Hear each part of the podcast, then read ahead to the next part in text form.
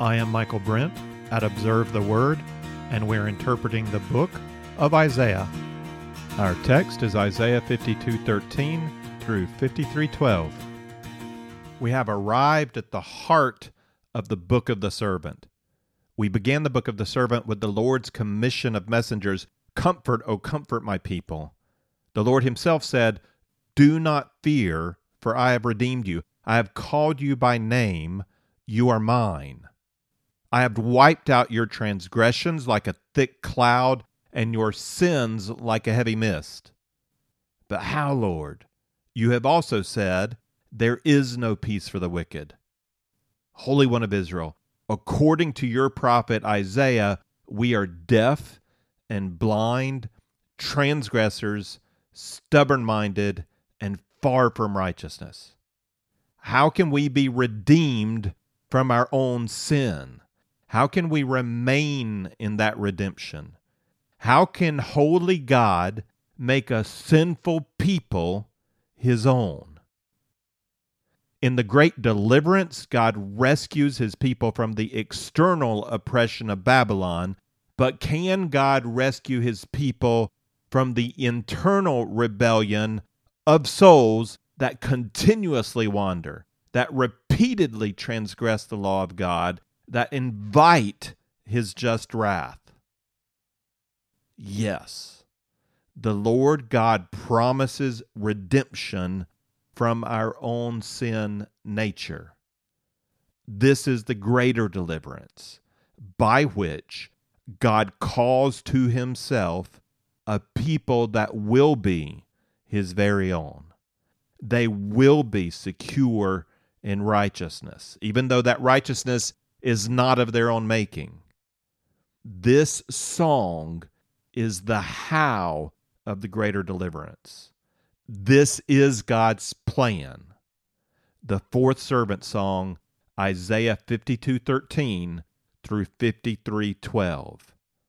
Behold, my servant will prosper. He will be high and lifted up and greatly exalted.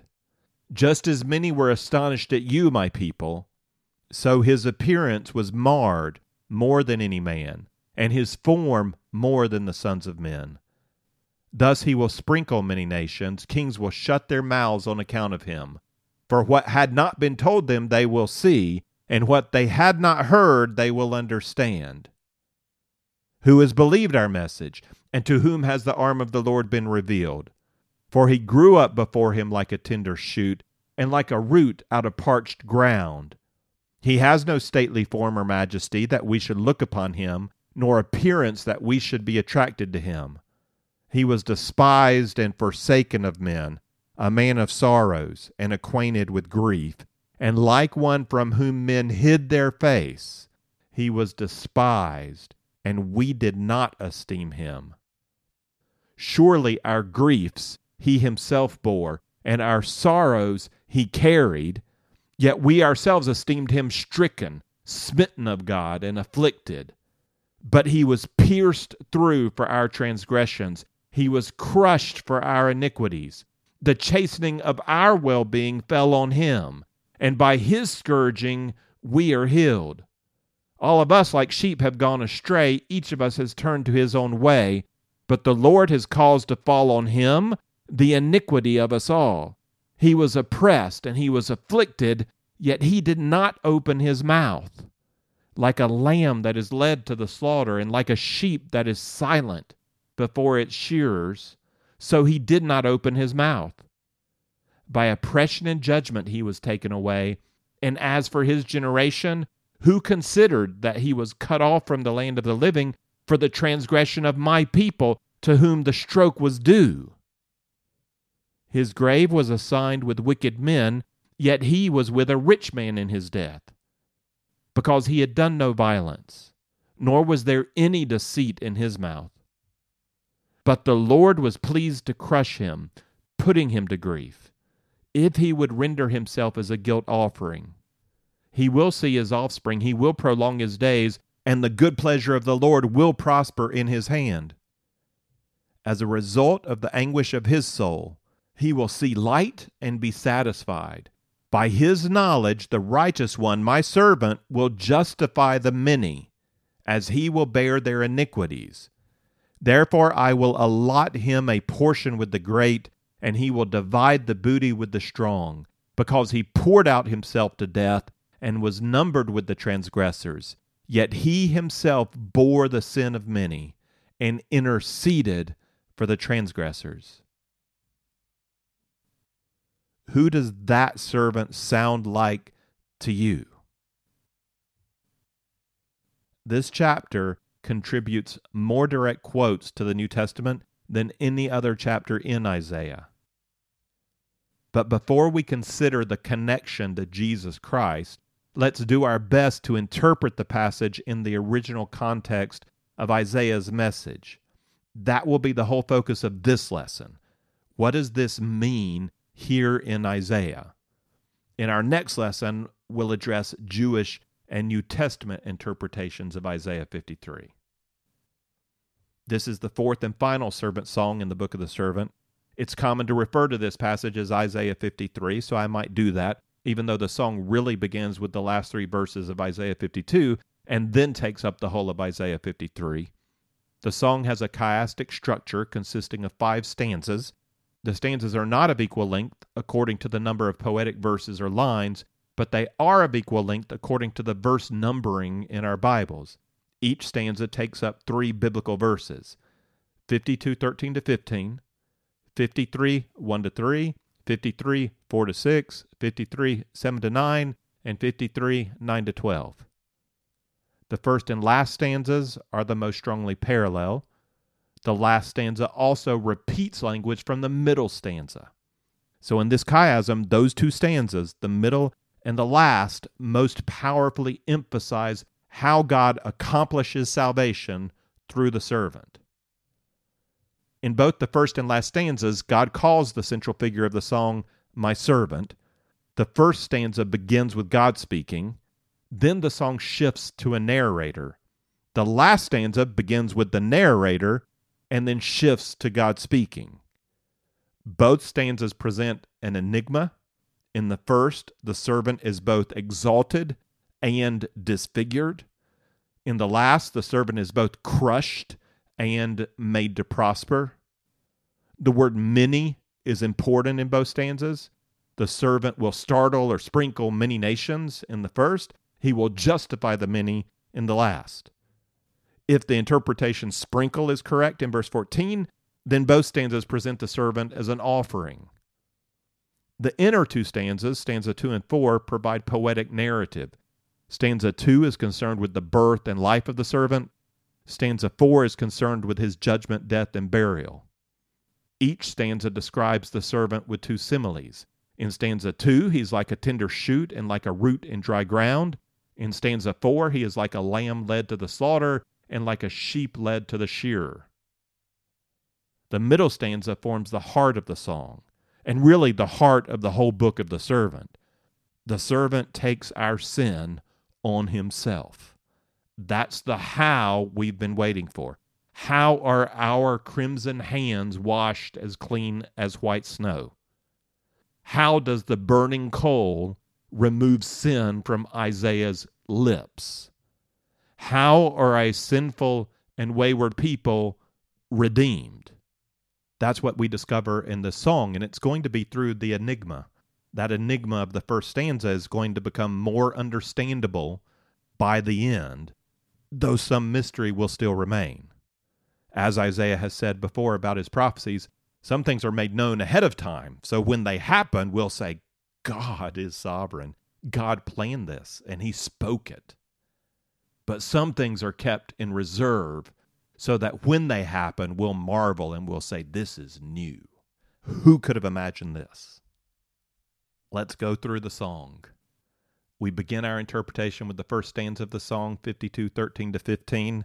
I'll be using Moltier's titles. He titles this stanza, Enigma, Exaltation, and Humiliation. Behold, my servant will prosper. He will be high and lifted up and greatly exalted. Just as many were astonished at you, my people, so his appearance was marred more than any man, and his form more than the sons of men. Thus he will sprinkle many nations. Kings will shut their mouths on account of him. For what had not been told them they will see, and what they had not heard they will understand. The reference to servant in this verse connects us to the previous servant songs. We would be right to proceed cautiously. Isaiah's use of this word servant depends on context. The term could apply to Israel. It could apply to the king who will deliver Israel from Babylon. It could even apply to Isaiah himself.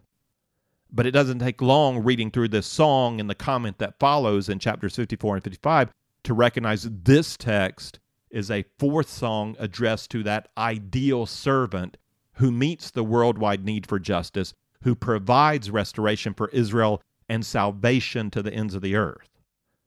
The first verse seems completely contradicted by the second verse. My servant will prosper. Not only will he prosper, my servant will be high, my servant will be lifted up, my servant will be greatly exalted.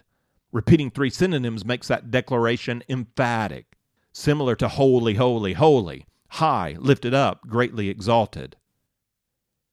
The first verset of verse fourteen seems to agree positively with that statement of exaltation in verse thirteen.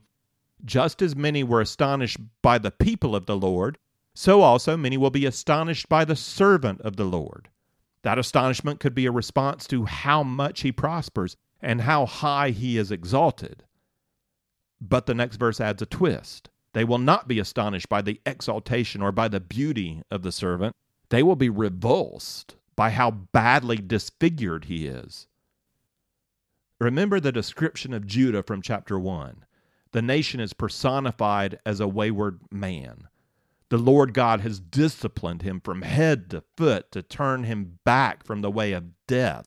He is so stubborn, so rebellious, he will not turn around, and there is nothing sound left in his body, only bruises, welts, and raw wounds not pressed out or bandaged nor softened with oil. Imagine a man beaten such that his blackened eyes are swollen shut, his bruised cheeks are puffed out, his face and body are covered with welts. He is marred. He is disfigured. Both Alter and Oswald comment that the idea here is not comparative. It's not that the servant is marred more than any other man. He is so disfigured that he hardly looks like a man. His form no longer looks human, like a son of man. He's taken that much punishment. The first verse out of verse fifteen uses a debatable word. Some Bibles say he will sprinkle many nations. Others say he will startle many nations.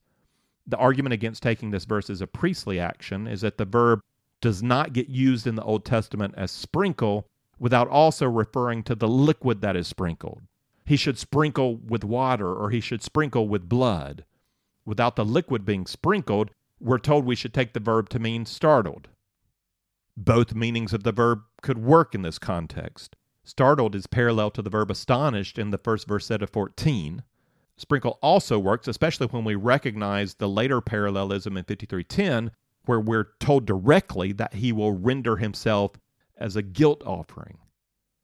Whatever the verb, this is the result of the next verset. Kings will shut their mouths on account of him. We might assume that they shut their mouths because the servant is so disfigured, but the following line opens us up to the possibility of something more.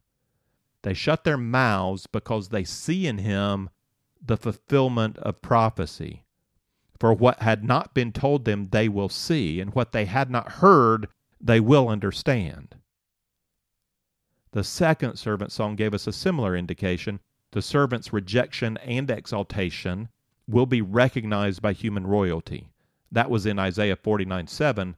Thus says the Lord, the Redeemer of Israel and its Holy One, to the despised one, to the one abhorred by the nation, to the servant of rulers, kings will see and arise. Princes will also bow down.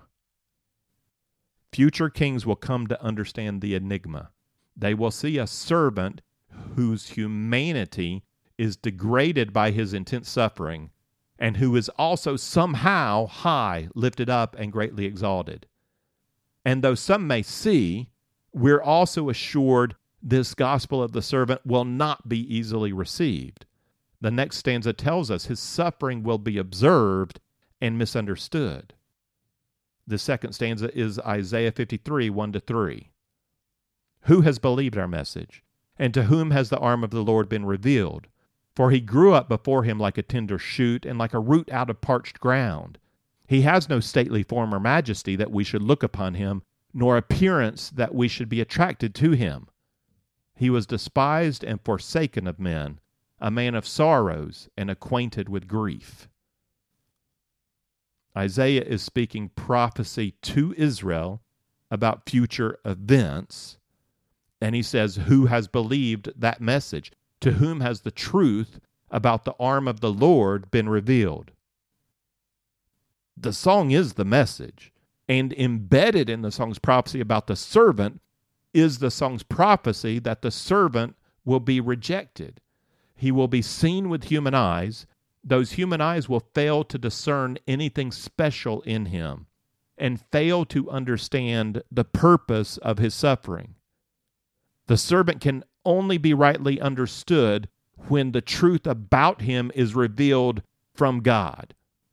Ironically, even though the truth about the servant is revealed in this message of Isaiah's from God, and the truth of the servant's rejection is revealed in this message of Isaiah from God, the prophecy is not going to prove enough for the human eye and for human reason to overcome human blindness in regard to the servant. He will be rejected. That phrase, arm of the Lord, occurred in the middle of the eight oracles preceding this song. Isaiah called Israel to wake up and listen. In the midst of that exhortation, Israel boldly turned that exhortation back on God with this request in fifty-one nine, awake, awake, put on strength, O arm of the Lord. Awake as in the days of old, the generations of long ago. The arm, as a member of the body, represents muscular strength. The phrase, arm of the Lord, in that previous example, referred to the mighty power of God. The arm of the Lord is the Lord himself in action. Here, the servant is the arm of the Lord. The servant is somehow God's strength in action. That's what the word from Isaiah reveals. It's not what his contemporaries saw when they beheld him with human eyes. We're told, for he grew up before him like a tender shoot and like a root out of parched ground. As all life begins, he begins as a tender green shoot, fragile, not strong, not mighty God. His birth is somehow surprising. He will be as a root out of parched or dry ground. You know, the first simile indicates the fragility of human beginnings, like a tender shoot. The second simile suggests something incongruous about the context from which he springs, you know, like a root out of parched ground. Roots don't normally succeed in growing out of parched ground, and they rarely become fruitful if they grow out of parched ground. There's more here. The image of a shoot also appears in the Messianic passage that starts in eleven one. Then a shoot will spring from the stem of Jesse, and a branch from his roots will bear fruit. The Hebrew word for shoot is different in these two verses, but the idea is the same. The Hebrew word root is the same word in both places. The root in eleven one is the Messiah. He will bear fruit. This root grows out of parched ground. How can such a root bear fruit? His context will not look promising, and he will not look like the expected Messiah. That's the idea in fifty-three two. He has no stately form or majesty. No majesty. His appearance is not kingly, not messianic. On the contrary, he has no stately form or majesty that we should look upon him, nor appearance that we should be attracted to him. There is nothing about his appearance or his status in life that's going to make us go, the Messiah, this is him. He's not going to be seen. He's going to be rejected. He was despised and forsaken of men, a man of sorrows and acquainted with grief. Is he despised and forsaken because he is a man of sorrows and acquainted with grief? Or is he a man of sorrows and acquainted with grief because he's been despised and forsaken? Which is cause and which is effect. The two go together and build on one another. The next stanza will begin to explain the servant's suffering. That's not what this stanza does. This stanza makes clear that the servant comes as a normal man and is rejected. Acquainted with grief is literally acquainted with sickness. He's a normal man, familiar with the sickness and sorrow of human life, maybe more than most, certainly more than we would expect of a son of David born in a palace. And like one from whom men hide their face, he was despised, and we did not esteem him. God says he will prosper. God says he will be high, lifted up, and greatly exalted. Isaiah then laments, but who has believed our message? Human evaluation of the servant will end in rejection. You know, considering with the physical eye and with the human mind, he's found wanting. Whatever he is attempting, men and women of his generation will not only reject him, they will turn away from him. Like a leper, like a sinner, someone full of shame, they will not want to be associated with him. They will hide their faces. They will shun him. He will be despised. Isaiah makes it personal. We did not esteem him. God may have. We did not. The purpose of his suffering is explained in the third stanza. This is the central heart of the song, Isaiah fifty-three, four through six. Surely our griefs he himself bore, and our sorrows he carried. Yet we ourselves esteemed him stricken, smitten of God, and afflicted. But he was pierced through for our transgressions. He was crushed for our iniquities. The chastening for our well-being fell on him, and by his scourging we are healed. All of us, like sheep, have gone astray. Each of us has turned to his own way, but the Lord has caused to fall on him the iniquity of us all. The servant is characterized by sorrows and grief, but they're not his own. What can only be known by revelation is stated here. The servant suffers for us. He takes on himself our griefs, our sorrows, our transgressions, our iniquities. He bore these. He carried them. He was pierced. He was crushed. He was chastened. He was scourged for us. The first verse that declares, surely our griefs he himself bore. That's that Hebrew word that can also be translated as sickness. It appears in verses three, four, and ten. Motier translates the word as the weakness that comes from sickness. Coupled with sorrows in the next verse that he sees it as all that mars our lives as human beings. The second line of verse four affirms the point from the previous stanza that we have failed to understand the importance of his suffering. Again, Isaiah includes himself and draws all readers in with the first person plural. We esteemed him stricken. God esteemed him high, lifted up, greatly exalted. We esteemed him stricken, smitten of God, afflicted. So we who see with human eyes judge him as at fault. This is his sickness, his griefs, his sorrows. He mu- he deserves this. God has afflicted him. God has humbled him. No, Isaiah says. This is how God sees it. Verse five, he was pierced through for our transgressions. He was crushed for our iniquities. We are alienated from God because of our own sin. Sin deserves punishment. The word pierced is only used one other place in Isaiah in fifty-one nine, where the arm of the Lord delivers a death blow to the dragon of chaos. There the dragon is pierced. Here the servant is pierced. Crushed literally applies to people trampled to death. Here the servant is crushed on account of our iniquities.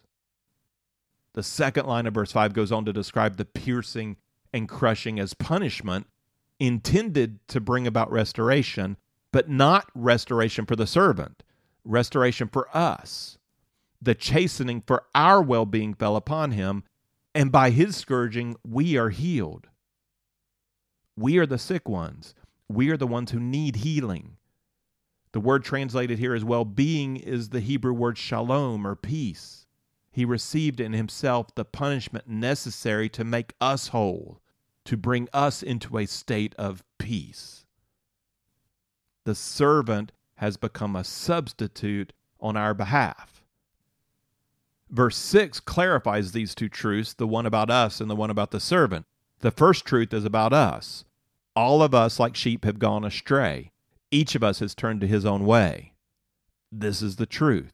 We are sick and sorrowful because of our own transgression and iniquities. We have done this. We are like sheep that have wandered away from our master into the valley of the shadow of death, into the jaws of the lion. And the second verset emphasizes that this is not unintentional. It doesn't just happen to us. Each one of us has willfully turned away from God to go his own way. I will do what I will do. I will say what I will say. I will think what I will think. Every one of us has turned to his own way. We have turned from the goodness of God, from the glory of God. We have turned from our rightful Lord to create our own definition of what is good. And so we have embraced wickedness. Punishment is justly declared over us. That's the first truth. That's the truth about us. Here's what's true about the servant. But the Lord has caused to fall on him the iniquity of us all. This is something Yahweh has done. We have sinned against Yahweh. As the one right and true judge, he has declared the just penalty of death. For iniquity to fall on us means the just penalty of iniquity falls on us. But it doesn't fall on us. It falls on him. The fourth stanza clarifies, not only did he bear our sins for us, but he had no sins of his own to bear. His suffering was voluntary and undeserved. He was oppressed and he was afflicted, yet he did not open his mouth. Like a lamb that is led to the slaughter, and like a sheep that is silent before its shearers, so he did not open his mouth. By oppression and judgment he was taken away.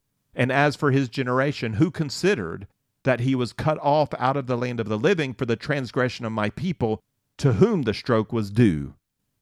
His grave was assigned with wicked men, yet he was with a rich man in his death, because he had done no violence, nor was there any deceit in his mouth. As the second stanza spoke of the servant's birth, a root out of dry ground, and his life, we esteemed him not, the fourth stanza speaks of his judgment, his death, and his burial, emphasizing both his willingness to suffer and that he suffers undeservedly.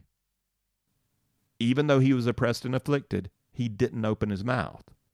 Isaiah develops that idea with the image of a sacrificial lamb following meekly behind the one who leads it to slaughter. He repeats the same idea with a slightly different image of a sheep led to the shearers. In the same way, the servant allowed himself to be led. He does not resist. By oppression and judgment he was taken away. And as for this generation, who considered? And once again, the people of his generation fail to understand what has happened. They fail to ponder, fail to even try to arrive at a deeper understanding. They did not consider that he was cut off out of the land of the living for the transgression of my people, to whom the stroke was due. As if to emphasize the failure of God's people to consider the truth revealed about his servant, Isaiah shifts from the point of view of the narrator to the point of view of God. They failed to consider that he was cut out of the land of the living, that is, he was killed, for the transgression of my people, to whom the stroke is due. That stroke being death. His generation did not get that his death was what the people of God, they themselves, deserved. The just punishment for sin is death. God's people still sin. No matter how good they might try to be, they still go their own way. They still sin. They still deserve to be cut off from the land of the living. That is the stroke that is due. That stroke fell on the servant. His grave was assigned with wicked men, yet he was with a rich man in his death, because he had done no violence, nor was there any deceit in his mouth. He will be judged, he will die, and he will be entombed in a grave. But this is to be a sign that he died innocently. He will be with a rich man in his death. Whatever that means. It's not clear what it means to be with a rich man in death. It is clear why God will connect him to a rich man in his death, because he had done no violence, nor was there any deceit in his mouth. He was innocent. He was put to death even though he was innocent. Isaiah confessed when God appeared to him, "I'm ruined, for I am a man of unclean lips, and I live among a people of unclean lips." Isaiah did not argue his own innocence. Isaiah does argue the innocence of the servant. Like an advocate for the defense, Isaiah proclaims, he's done no violence. There is no deceit in his mouth. In my mouth, yes. In his mouth, no. The final stanza restates the enigma of the first stanza, though now we can at least begin to put together the mystery. Exaltation and suffering are not necessarily mutually exclusive. The servant is exalted through sin-bearing suffering. But the Lord was pleased to crush him, putting him to grief, if he would render himself as a guilt offering. He will see his offspring, he will prolong his days, and the good pleasure of the Lord will prosper in his hand. As a result of the anguish of his soul, he will see light and be satisfied by his knowledge. The righteous one, my servant, will justify the many, as he will bear their iniquities. Therefore I will allot him a portion with the great, and he will divide the booty with the strong, because he poured out himself to death and was numbered with the transgressors. Yet he himself bore the sin of many and interceded for the transgressors. This final stanza summarizes all the themes of the song. First, the enigma. The Lord was pleased to crush him. That's a strange way of putting it. Pleased does not mean the Lord enjoyed the servant's suffering. He was pleased with the servant's willingness to offer himself up for the sake of the Lord's people. He was pleased with the servant's willingness to render himself a guilt offering. In Leviticus five and six, the guilt offering is made in conjunction with the language of restitution or reparation or compensation. When one party injures or takes from another party, compensation must be made. The guilt offering is used to help make restitution when the sin violates the moral code of God and when the sin violates another person. In fact, restitution is not complete only through compensation, such as paying back double what is stolen. In such cases, a guilt offering must also be made. Sin of any kind is always also sin against God. It might just be against God, but if it's against another person, if it's against somebody made in the image of God, it's also against God. It's always against God. So the point of the guilt offering, the point of the sacrifice, is to make atonement for the penitent person who's committed the sin. Describing the servant in verse ten as a guilt offering brings together both the idea of guilt for sin and the need for atonement. Atonement has both the meaning to cover and to satisfy. The sin of the penitent is covered, thus satisfying the wrath of God. The wrath of God is satisfied by the blood of the sacrifice because the penalty due is death. So this imagery comes together in the Day of Atonement sacrifice in Leviticus sixteen. A goat's blood is poured over the cover of the Ark of the Covenant. In the Holy of Holies, God looks down at the Ark and sees the covenant law inside. Looking at that law, God finds his people guilty of having broken the law. They deserve the just penalty of death. But when the blood of the goat covers over the Ark of the Covenant, it's covering over the law. God sees that death has been made. Sin is covered. The wrath of God is satisfied. It's not satisfied by the death of the guilty party. It is satisfied through a substitutionary death that takes the place of the guilty parties. Only it doesn't really. The blood of the goat never actually atoned for the sin of even one Israelite. Now, how can a goat be justly substituted for a man? And even if it could, how could one goat justify all the men and women of Israel? The blood of the goat stood as a symbolic commitment from God that he would atone for Israel's sin. He would find a way to satisfy his own wrath. He provided a symbolic example of future atonement as a means by which his people could express their faith in him to remove the guilt of sin. By performing the sacrifice, they're saying, God, we believe you are going to cover our sin. We believe you are going to satisfy your own wrath. Not, we believe the goat's blood does it. God has always planned to meet the need for a valid and effective substitute. What Isaiah is telling us is the servant is God's plan. The servant is the guilt offering. And that's incredible. This is new revelation. In the second line of verse ten, we return to the enigma. Guilt offerings die, and yet the servant, he will see his offspring. He will prolong his days, and the good pleasure of the Lord will prosper in his hand. Life after death is recognized in the Old Testament, but not in these terms. People do not return from the grave to continue life on earth. It may happen through a handful of times, but that's the clear exception. That's not what life after death means. But it seems to for the servant. He will see his offspring. He will prolong his days, and the good pleasure of the Lord will prosper in his hand. All three terms point to the life of a righteous man. All three terms also point to something more. First, God affirmed his promise to Abraham in Genesis twenty-two eighteen with these words, "In your seed," or offspring, "all the nations of the earth shall be blessed because you have obeyed my voice."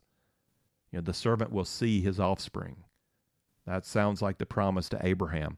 And that promise came right after God kept Abraham from sacrificing Isaac. Isaac was not a valid guilt offering. God gave a ram in his place. So Abraham named that place, "The Lord will provide." That's the faith of the Israelite. The Lord will find a way. The Lord will provide another. The phrase, "he will prolong his days," also has significance. That's a regular refrain in Deuteronomy applied to Israelites who live in righteousness according to the law of God. If you live righteously according to this law, you will prolong your days.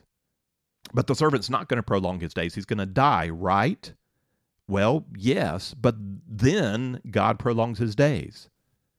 That's an affirmation of his righteous obedience to the law of God, that somehow, in spite of death, the Lord is going to prolong his days.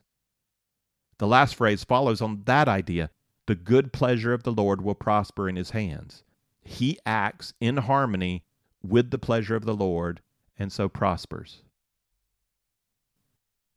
That last verset is also parallel to the first verset, highlighting the enigma.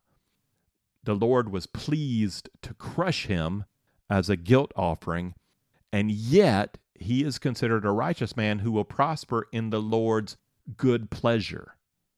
He will be successful. Verse eleven highlights his success. His suffering and death are purposeful, not symbolic. As a result of the anguish of his soul, he will see light and be satisfied by his knowledge. That word "light" is debated as to whether it's original or not to the text. It's in different manuscripts. Regardless, the servant sees something. He will see beyond the anguish of his soul. He sees the outcome of his suffering. He has acted according to his own knowledge and is satisfied with the outcome of his submission to punishment and death. The outcome is stated concretely in the second line of verse eleven. "The righteous one, my servant, will justify the many. He will bear their iniquities." Again, the servant's own status is defended. He is the righteous one. He does not die for punishment he deserves. He is considered righteous before the divine court. As such, his purposeful death will justify or make righteous the many. How does his suffering make righteous the many? The next verset explains, "He will bear their iniquities." A defendant before a judge can be justified or declared righteous in one of two ways. They might be found innocent. In that case, they're righteous before the court. That's the case of the servant. He is the righteous one, innocent of any wrongdoing. A defendant may also be declared righteous by pleading guilty and then fulfilling the punishment applied to him. Once that punishment is completed, he will be declared just before the court. Now, when he pays the fine or serves out his term, he's free to go. Justice is satisfied. He's declared right. But what if the penalty is death? How can a man still live if he is guilty and the court requires death? The law of God provides a third way. A substitute can bear the punishment on behalf of the defendant. That substitute must be righteous. If not, he must bear the penalty of his own iniquities. But if a righteous man will die, bearing the iniquities of another man, then that other man may be declared righteous before the court. His penalty has been paid. Justice is satisfied. Now, there is a lingering question that goes unanswered here. One righteous man may die for another righteous man. How does this man take the iniquity of us all? We've had indication before that the servant is more than a man, just as the Messiah presented in the book of the King must be more than a mere son of David. You know, if he's truly to reign in justice, and if his reign is to never end, he must be something more. And he will be called Wonderful Counselor, Mighty God, Eternal Father, Prince of Peace. So who is this righteous servant? First, that he could actually be righteous. There is no sin to account to him. But second, that he could bear the iniquity not of one man, but of all humanity in his death, and yet live to prosper and be exalted. Now, who is this servant? Verse twelve sums up the servant's exaltation. Therefore, I will allot him a portion with the great, and he will divide the booty with the strong, because he poured out himself to death and was numbered with the transgressors. Yet he himself bore the sin of many and interceded for the transgressors.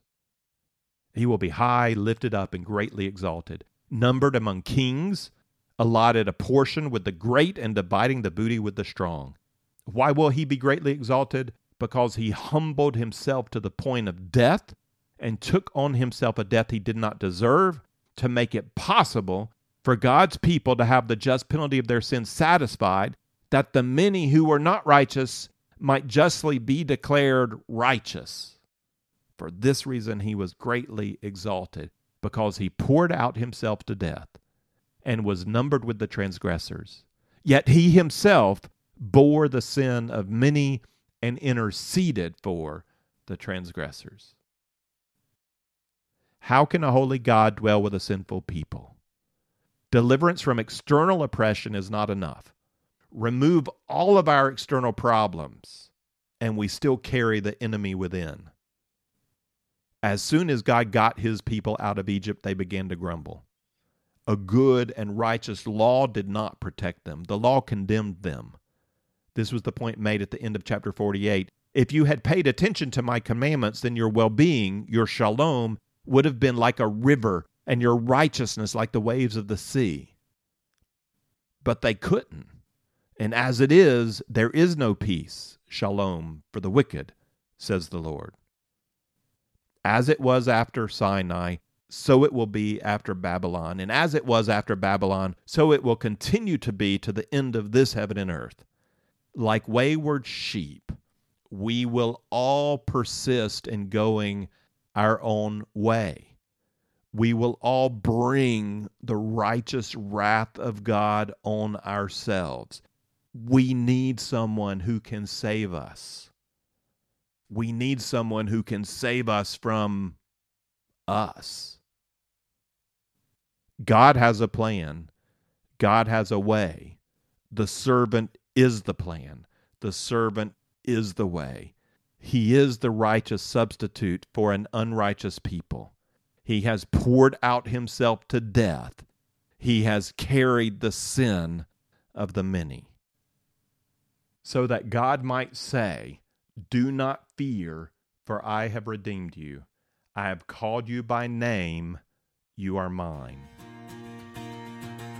If you would like the text of this lesson with some reflection questions, Or if you'd like the overview chart or other resources that go with our study of Isaiah, then check out our resource page at observe the word dot com.